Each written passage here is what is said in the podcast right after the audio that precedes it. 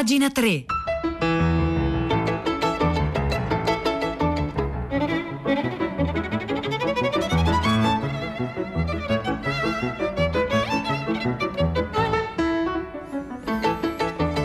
Le 9 e un minuto, buongiorno da Vittorio Giacopini, ben trovati.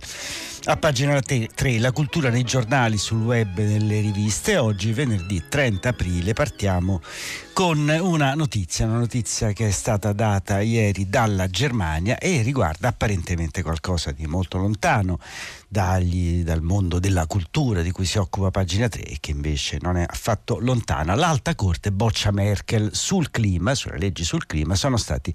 traditi i giovani. In realtà è una sentenza, questa dell'alta corte, della Corte Costituzionale tedesca, particolarmente significativa, importante, epocale, nel senso che alla legge tedesca che definisce come verranno abbattuti i limiti di CO2 di inquinamento entro il 2030, beh, viene rimproverato una cosa capitale, che è troppo limitato l'obiettivo che si pone il governo tedesco, ma non è questione di quanta CO2 si abbatterà, ma di quanta si dovrà abbattere dopo. In sostanza che cosa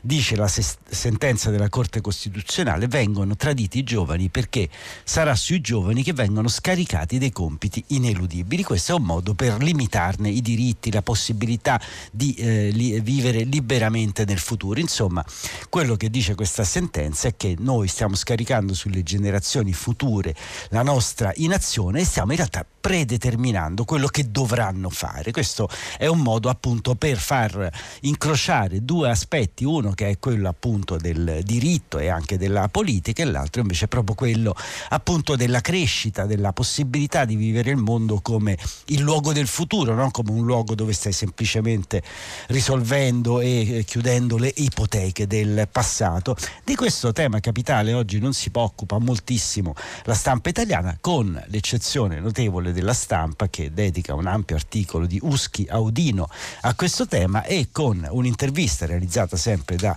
Audino a Luisa, a Luisa Neubauer, Luisa Neubauer che è un po' la Greta tedesca, la eh, rappresentante, la portavoce dei giovani di Fridays for Future eh, in Germania. Noi derisi ma vincenti, il futuro è un nostro diritto ed ecco appunto parlare del futuro come diritto dei giovani e non come territorio di conquista a distanza dei vecchi, questa è la cosa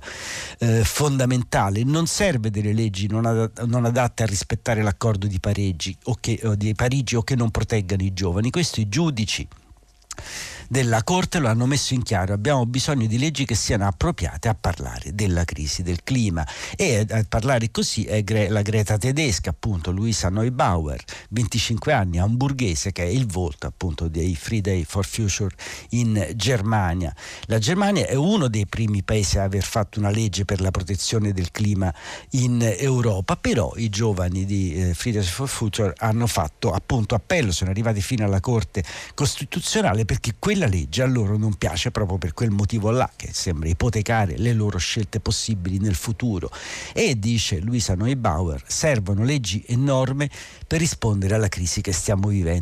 vivendo. Niente più cose fatte a metà, è il messaggio della Corte. Con questa stab- eh, sentenza viene stabilito che le future generazioni hanno tanti diritti quanto le vecchie generazioni e nella crisi climatica i diritti dei giovani vengono sistematicamente violati. Non è più ammissibile. Questa è la cosa più importante della sentenza. Noi, insiste la Neubauer, chiediamo giustizia sul clima. Non è più un atto di carità, ma è un nostro diritto. Capite qual- qual è la differenza, il cambiamento di linguaggio quando questi giovani eh, protestano per il clima, non stanno credendo, chiedendo alla politica, a noi anziani, di fare dei gesti, come dire, dei, dei bei gesti oppure di fare una concessione, no, è proprio un diritto, nel senso che in questo mondo che noi prima o poi, diciamo meglio poi, lasceremo, loro ci resteranno. E quindi loro dicono non è un atto di carità ma è un nostro diritto e una sentenza del genere cambia totalmente la situazione iniziale e nell'equilibrio dei pesi. Per noi significa avere una nuova legittimazione nel pretendere una giustizia sul clima e questo renderà molto più difficile per il governo eh, sfuggire ai eh, suoi impegni. Questo è anche poi diciamo, un modo di cambiare il discorso adesso dentro eh, appunto, i rapporti tra generazioni in cui appunto questi giovani sono stati spesso eh, presi sotto gamba per così dire, anzi come dice la Neubauer siamo stati derisi, ridicolizzati, c'è stato detto dovete smettere di fare i capricci, di comportarvi come bambini arrabbiati. E invece no, adesso all'improvviso ci viene detto no, avete un diritto a pretendere la giustizia sul clima, questo glielo dice la Corte Costituzionale, appunto. Abbiamo dovuto ascoltare a lungo la politica e l'opinione pubblica dire che quello che facevamo era pretendere un atto di generosità, sarebbe generoso da parte del governo fornire un pochino di protezione sul clima come fosse una grazia, ma ieri a Karlsruhe, Karlsruhe è sede della corte, dell'Alta Corte tedesca, è stato stabilito che la protezione del clima non è un atto di carità, ma è un dovere dello Stato non solo nei confronti delle generazioni presenti, ma anche verso quelle future che devono essere protette dalla politica di oggi, eh, perché questo è l'altro elemento, la politica è qualcosa che incide sul tempo, modifica il futuro, per quanto noi non ci badiamo, ma una scelta presa oggi avrà conseguenze importanti e vitali 5, 10, 15 anni dopo. E questo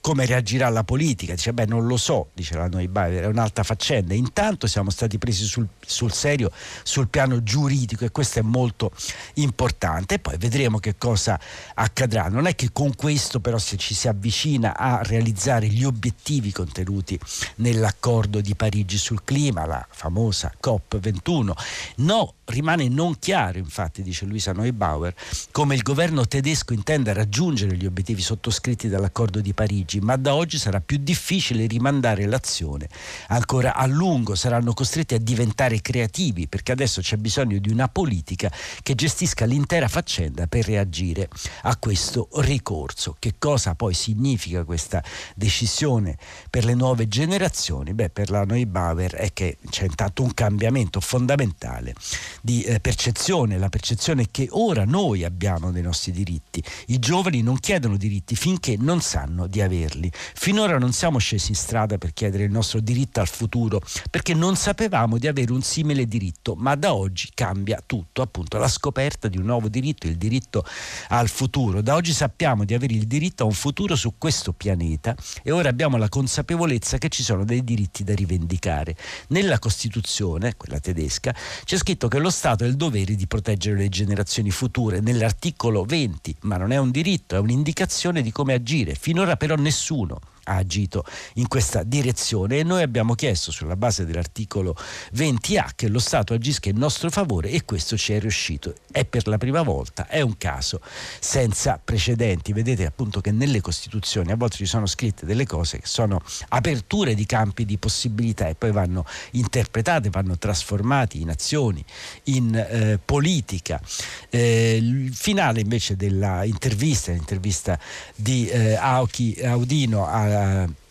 Luisa Neubauer è di tipo più politico, nel senso che cosa farà lei da grande, si candiderà per i, vendi, per i Verdi e lei ridendo risponde no, vediamo, ho comunque deciso di fare tutto quello che serve per impedire la crisi climatica per questo voglio essere lì dove è più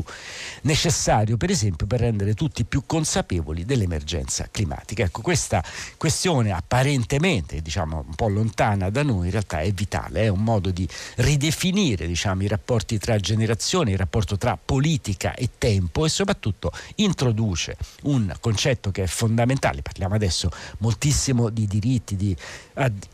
aggiustare delle storture diciamo, del presente, a volte ce la si cava anche con delle formulette consolanti, beh invece il diritto al futuro è dirompente perché come dire ci obbliga a fare un ripensamento profondo della nostra filosofia politica implicita, insomma che sia di destra o di sinistra, non è questo, bisogna in questo caso ragionare proprio sul tempo storico, il rapporto tra il tempo storico e la politica. I giovani hanno il diritto al futuro, diritto che i vecchi hanno un po' meno, insomma hanno diritto a un po' meno futuro, questo è un dato di fatto, non è un'affermazione moralistica. Ecco, questa è Luisa Neubauer, intervistata, la Greta tedesca, così viene chiamata, intervistata sulle pagine della stampa da Auchi Audino.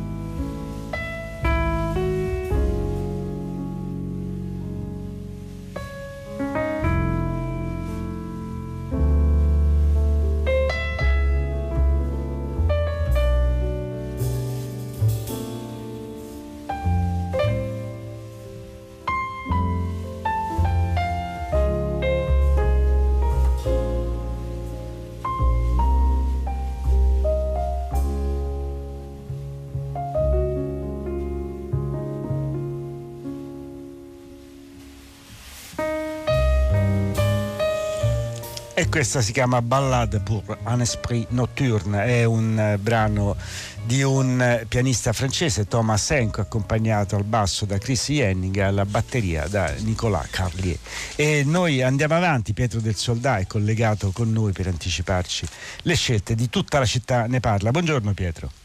Buongiorno Vittorio, alle ascoltatrici e agli ascoltatori di pagina 3. Questa mattina al filo diretto di prima pagina si è parlato molto di lavoro alla vigilia del primo maggio, ma insomma perché ci si attendono novità dal piano, dal PNR, chiamiamolo così, il piano nazionale di ripresa e resilienza, visto che ci sono parecchi miliardi stanziati per arginare una ferita che era già grave prima della pandemia e che si è eh, ulteriormente allargata, alimentando e aumentando la disuguaglianza nel nostro paese. A pagarne il costo più alto soprattutto e le categorie più vulnerabili sul mercato del lavoro, giovani e donne. Cosa c'è davvero? Mm, ci sono molti miliardi sulle, per le politiche attive del lavoro, per la riforma dei centri per l'impiego, per tentare di riallineare domanda e offerta di lavoro, un altro grosso problema del nostro paese. Ma insomma, in concreto noi oggi vorremmo sentire la voce di sindacati, di voci di, di, persone che stanno dentro il mercato del lavoro per capire cosa ne pensano delle misure contenute nel piano da qui ai prossimi cinque anni per, contro la disoccupazione, soprattutto del, di giovani e di donne e, in, e, poi andando a dare un'occhiata so, al mezzogiorno nello, nello specifico. Eh, c'è poi la bomba sociale cosiddetta, cioè il, la fine del blocco dei licenziamenti che il Presidente del Consiglio Draghi ha confermato arriverà alla fine di giugno. Eh, cosa produrrà, che cosa si può fare per arginare appunto eh, l'esplosione di una vera e propria povertà diffusa, perché questo è il timore di tanti. Bene. Dalle 10 in diretta con i nostri ospiti e con gli ascoltatori, scriveteci, noi ci siamo. Grazie Vittorio. E vi ricordo 335 5634 296, quindi grazie a Pietro del Soldato, lo riascolterete alle 10 in tema di lavoro, eh, di festa del primo maggio che domani appunto eh, ricorre. Eh, vi voglio segnalare, abbiamo parlato di giovani, domani di, di, te, di giovani e lavoro e di lavoro all'estero. Di giovani si parlerà qui a Radio 3 con Expat alle 10 e un quarto, eh, appunto in cui si racconta la vita di questi giovani espatriati che vanno appunto in cerca di lavoro all'estero e poi uno speciale di Piazza Verdi dalle 15 alle 18 centrato in particolare sulla musica popolare contadina, su quelle musiche che hanno accompagnato il lavoro nei campi, di questo torneremo a parlare anche oggi qui a, eh, a pagina 3, ma insomma invece un po' di segnalazioni dai giornali, dai eh, quotidiani, eh, intanto si parla come al solito molto di Dante, i cento anni il centro della commedia e la pace cristiana, dice un articolo eh, del del eh, teologo Rino Caputo su Avvenire. A proposito di Avvenire si parla ancora di anarchia e cristianesimo perché la casa editrice Eleuter ha ripubblicato l'opera di Jacques Ellul, questo importante teologo e anarchico eh, francese. A proposito di anarchici vi segnalo l'uscita in Sicilia, ma la potete trovare anche online in parte di Sicilia Libertaria, questo giornale che appunto dalla Sicilia eh, esprime un punto di vista anarchico sul mondo e c'è un inserto molto interessante interessante sulla musica neomelodica eh, napoletana. Eh, andiamo avanti dal ancora a venire, però voglio segnalarvi qualcosa che riguarda il calcio, o meglio gli stadi del calcio. È uscito un libro di Antonio Marchese che racconta i 13 stadi, ben 13 stadi, stadi che ci sono nella città di Londra, appunto uno sport popolare, capite anche perché da Londra è partita questa grande protesta dei tifosi contro il demenziale, inaccettabile progetto della Super League, perché lì appunto appunto tu esci di casa e incontri prima il pub e poi lo stadio, 13 ce ne stanno in tutta eh, Londra. Eh, dal manifesto invece vi voglio segnalare un'ampia recensione di un libro che uscì tanti anni fa, lo scriveva Alessandro Leogrande che al tempo aveva soltanto 25 anni, Le malevite, un racconto sul contrabbando di sigarette nella sua zona dove, nella zona dove era nato, intorno a Taranto. Era però un già piccolo capolavoro di letteratura e sociologia, insomma mi fa piacere ricordare ricordarlo come mi fa piacere e tristezza ricordare Alessandro che è scomparso a 40 anni qualche anno fa, un amico andato via troppo eh, presto. Vi segnalo ah, poi due riviste, una è Scomodo, la rivista degli studenti romani e non più soltanto romana, che si occupa di vari temi, tra cui dedica appunto un ampio reportage fotografico ai riders, ovvero questi ragazzi che forse sono tra le categorie, diciamo, durante la pandemia, al di fuori di medici e infermieri, che hanno lavorato incessantemente sempre. E poi poi da Left, dal settimanale Left, un interessante articolo di Riccardo Michelucci che parla delle conseguenze della Brexit sul futuro dell'Irlanda. Belfast e Dublino riunite dalla Brexit è una domanda, naturalmente non è un'affermazione, ma si creano nuove situazioni. Tra l'altro si ricorda anche la figura di eh, Bobby Sands che appunto eh, scomparve il 5 maggio di anni fa e se ne parlerà. Comunque altre cose dal giornale, ultima segnalazione, Isaac Singer, Ombre sullo Hudson, viene ripubblicato questo romanzo del grande eh, scrittore e infine dalla Gazzetta del Mezzogiorno un libro postumo di Paolo Isotta parla di Totò. Ecco, queste sono alcune segnalazioni per oggi, venerdì 30 aprile.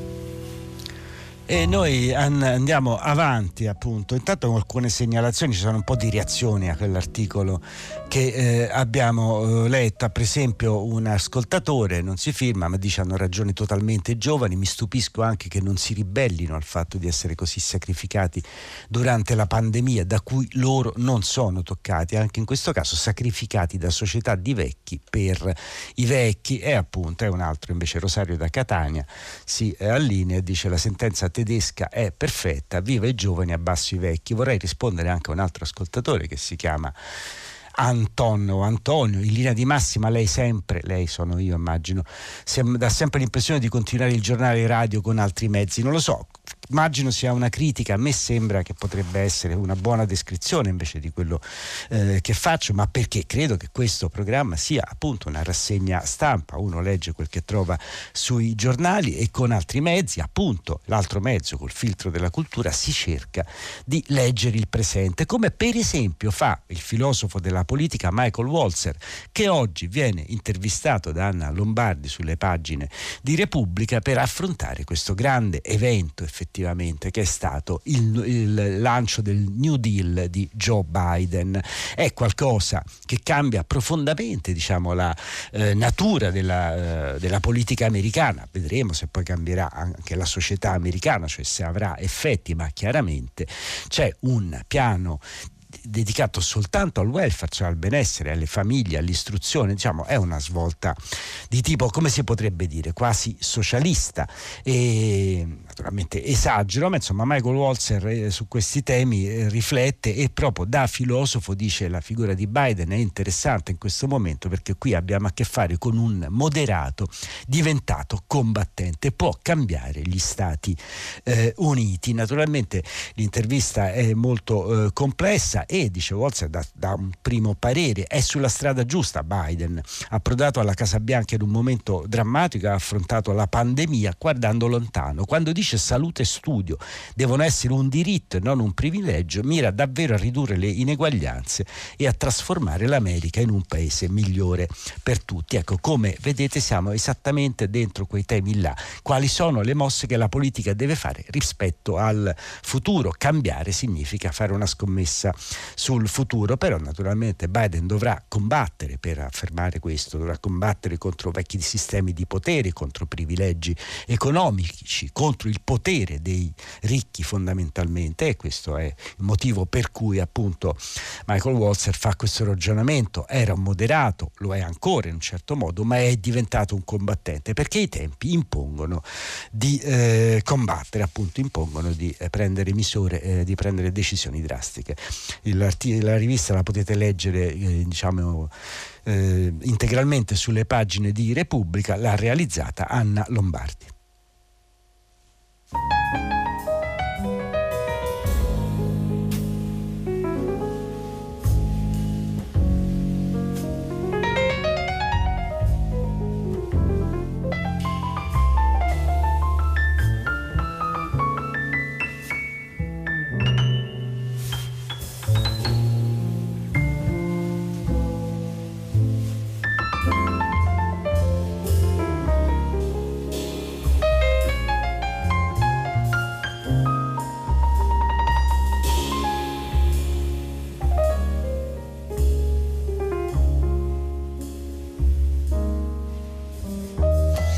E a proposito di intellettuali che si occupano di come va il mondo o di come dovrebbe andare, eh, c'è da segnalare la settimana prossima, il 6, ci sarà un importante voto per il rinnovo del Parlamento scozzese. E, ehm, e qua non si pone una questione che riguarda diciamo, soltanto gli scozzesi, ma una questione che riguarda quanto è larga l'Europa, perché appunto nel eh, voto sul, nel referendum sul restare o eh, uscire uscire dall'Unione Europea, la Scozia votò compattamente per il Remain, cioè per restare in Europa. E adesso, come dire, gli scenari possono essere molti, naturalmente c'è quello ancora altamente improbabile di un'indipendenza dalla Scozia, dal Regno Unito e c'è quello secondario, diciamo, che potrebbe essere una conseguenza di questo, di una Scozia che lasciata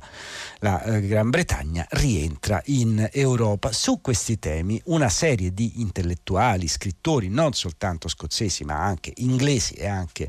di tutto il mondo hanno fatto un appello. L'appello non è agli scozzesi, l'appello è all'Unione Europea. L'Unione Europea dia il benvenuto alla Scozia se vorrà tornare in Europa. Appunto 170 intellettuali hanno eh, fatto questo appello che è stato pubblicato in anteprima in Italia dal giornale Domani e invece in, eh, in resto d'Europa da vari altri quotidiani come il Guardian, dai, dai giornali scozzesi, da Liberazione, dalla Süddeutsche Zeitung, Süddeutsche Zeitung. E tra i nomi ci sono alcuni molto noti, c'è Elena Ferrante che non si sa chi è però firma appelli, Roberto Saviano, Jonathan Coe, Nadia Urbinati, Filippo Van Paris, Slavoj Zizek e Etienne Balibar, insomma oggi si parla di un altro appello sui quotidiani, invece questo è molto più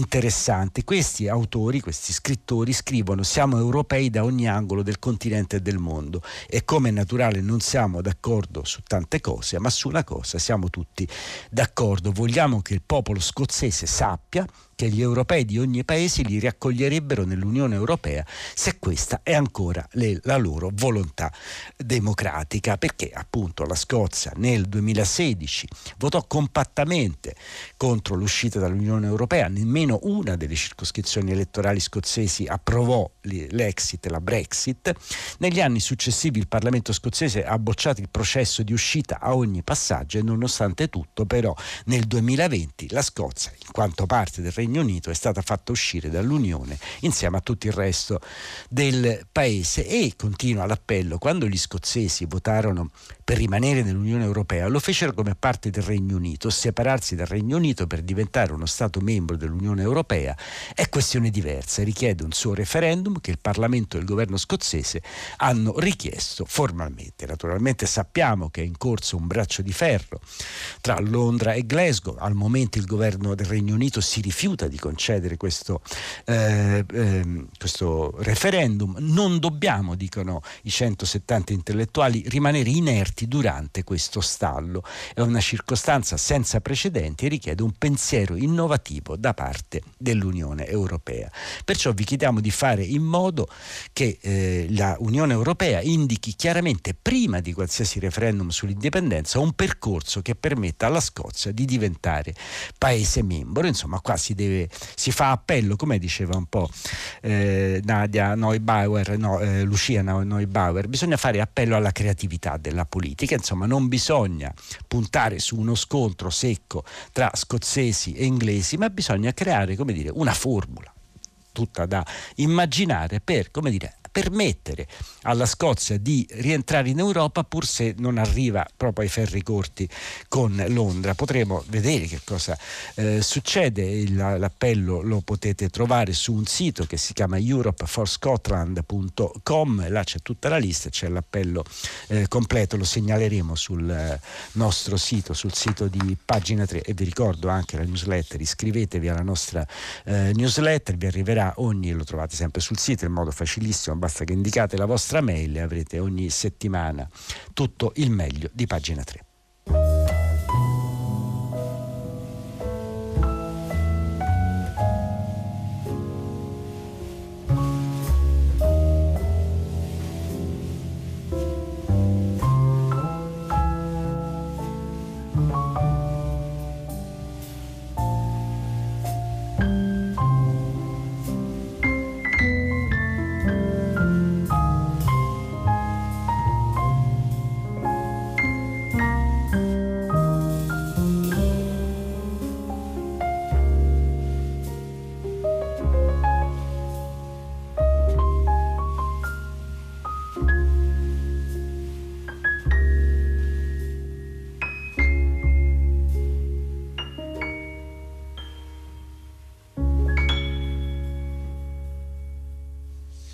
E questa era Ballade pour un Aspri Nocturne, Thomas Enco accompagnato al pianoforte, accompagnato da Chris Jennings al basso e alla batteria da Nicola Carlier.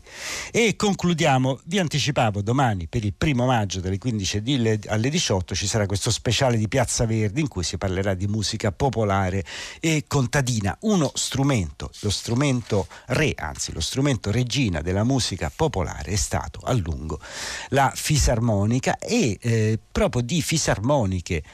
parla oggi Goffredo Fofi nella sua rubrica su Avvenire, una rubrica che si chiama I dimenticati e non è che qualcuno si sia magari dimenticato delle fisarmoniche, ma ne vediamo meno spesso in giro, se ne suonano di meno, continuano a, ad apparire. Qua là, ma sono dimenticata, forse quella la più grande dei cantanti e fisarmonicisti di un tempo, Yvette Ornay, che appunto Goffredo Foffi racconta di aver eh, ascoltato in varie occasioni, si ricorda una lunga coda di ore e ore, tanti anni fa a Parigi per, per, per poter comprare dei biglietti all'Olimpiade Olympia, il tempio della canzone e della musica più popolare per me e per i miei genitori, proletari emigrati nella banlieue nord-ovest, che sognavano di poter ascoltare dal vivo appunto la più grande dei fisarmonicisti, Yvette Ornay, con la sua grande orchestra di suonatori bravi quanto lei. Per la, per la verità, dice Fofi, condividevo anch'io la loro curiosità e la loro passione. Io sono, racconta, cresciuto in provincia dopo la guerra, a Cardemale si ballava tantissimo nelle case private e anche in campagna dove si era ospiti di case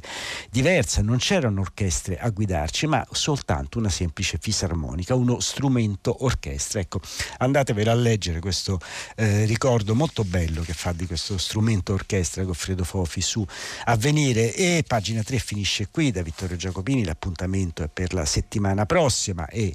naturalmente un grazie a Marzia Coronati in redazione, a Cristiana Castellotti e a Maria Chiara Beranec alla cura cura del programma, a Piero Pugliesi in regia e a Danielo Solidani che ha curato la parte tecnica oggi e ringrazio anche i tecnici di sala controllo perché appunto andiamo in onda da eh, remoto e quindi è giusto ringraziarli per quello che fanno per, mette, per mettere la messa in onda di pagina 3.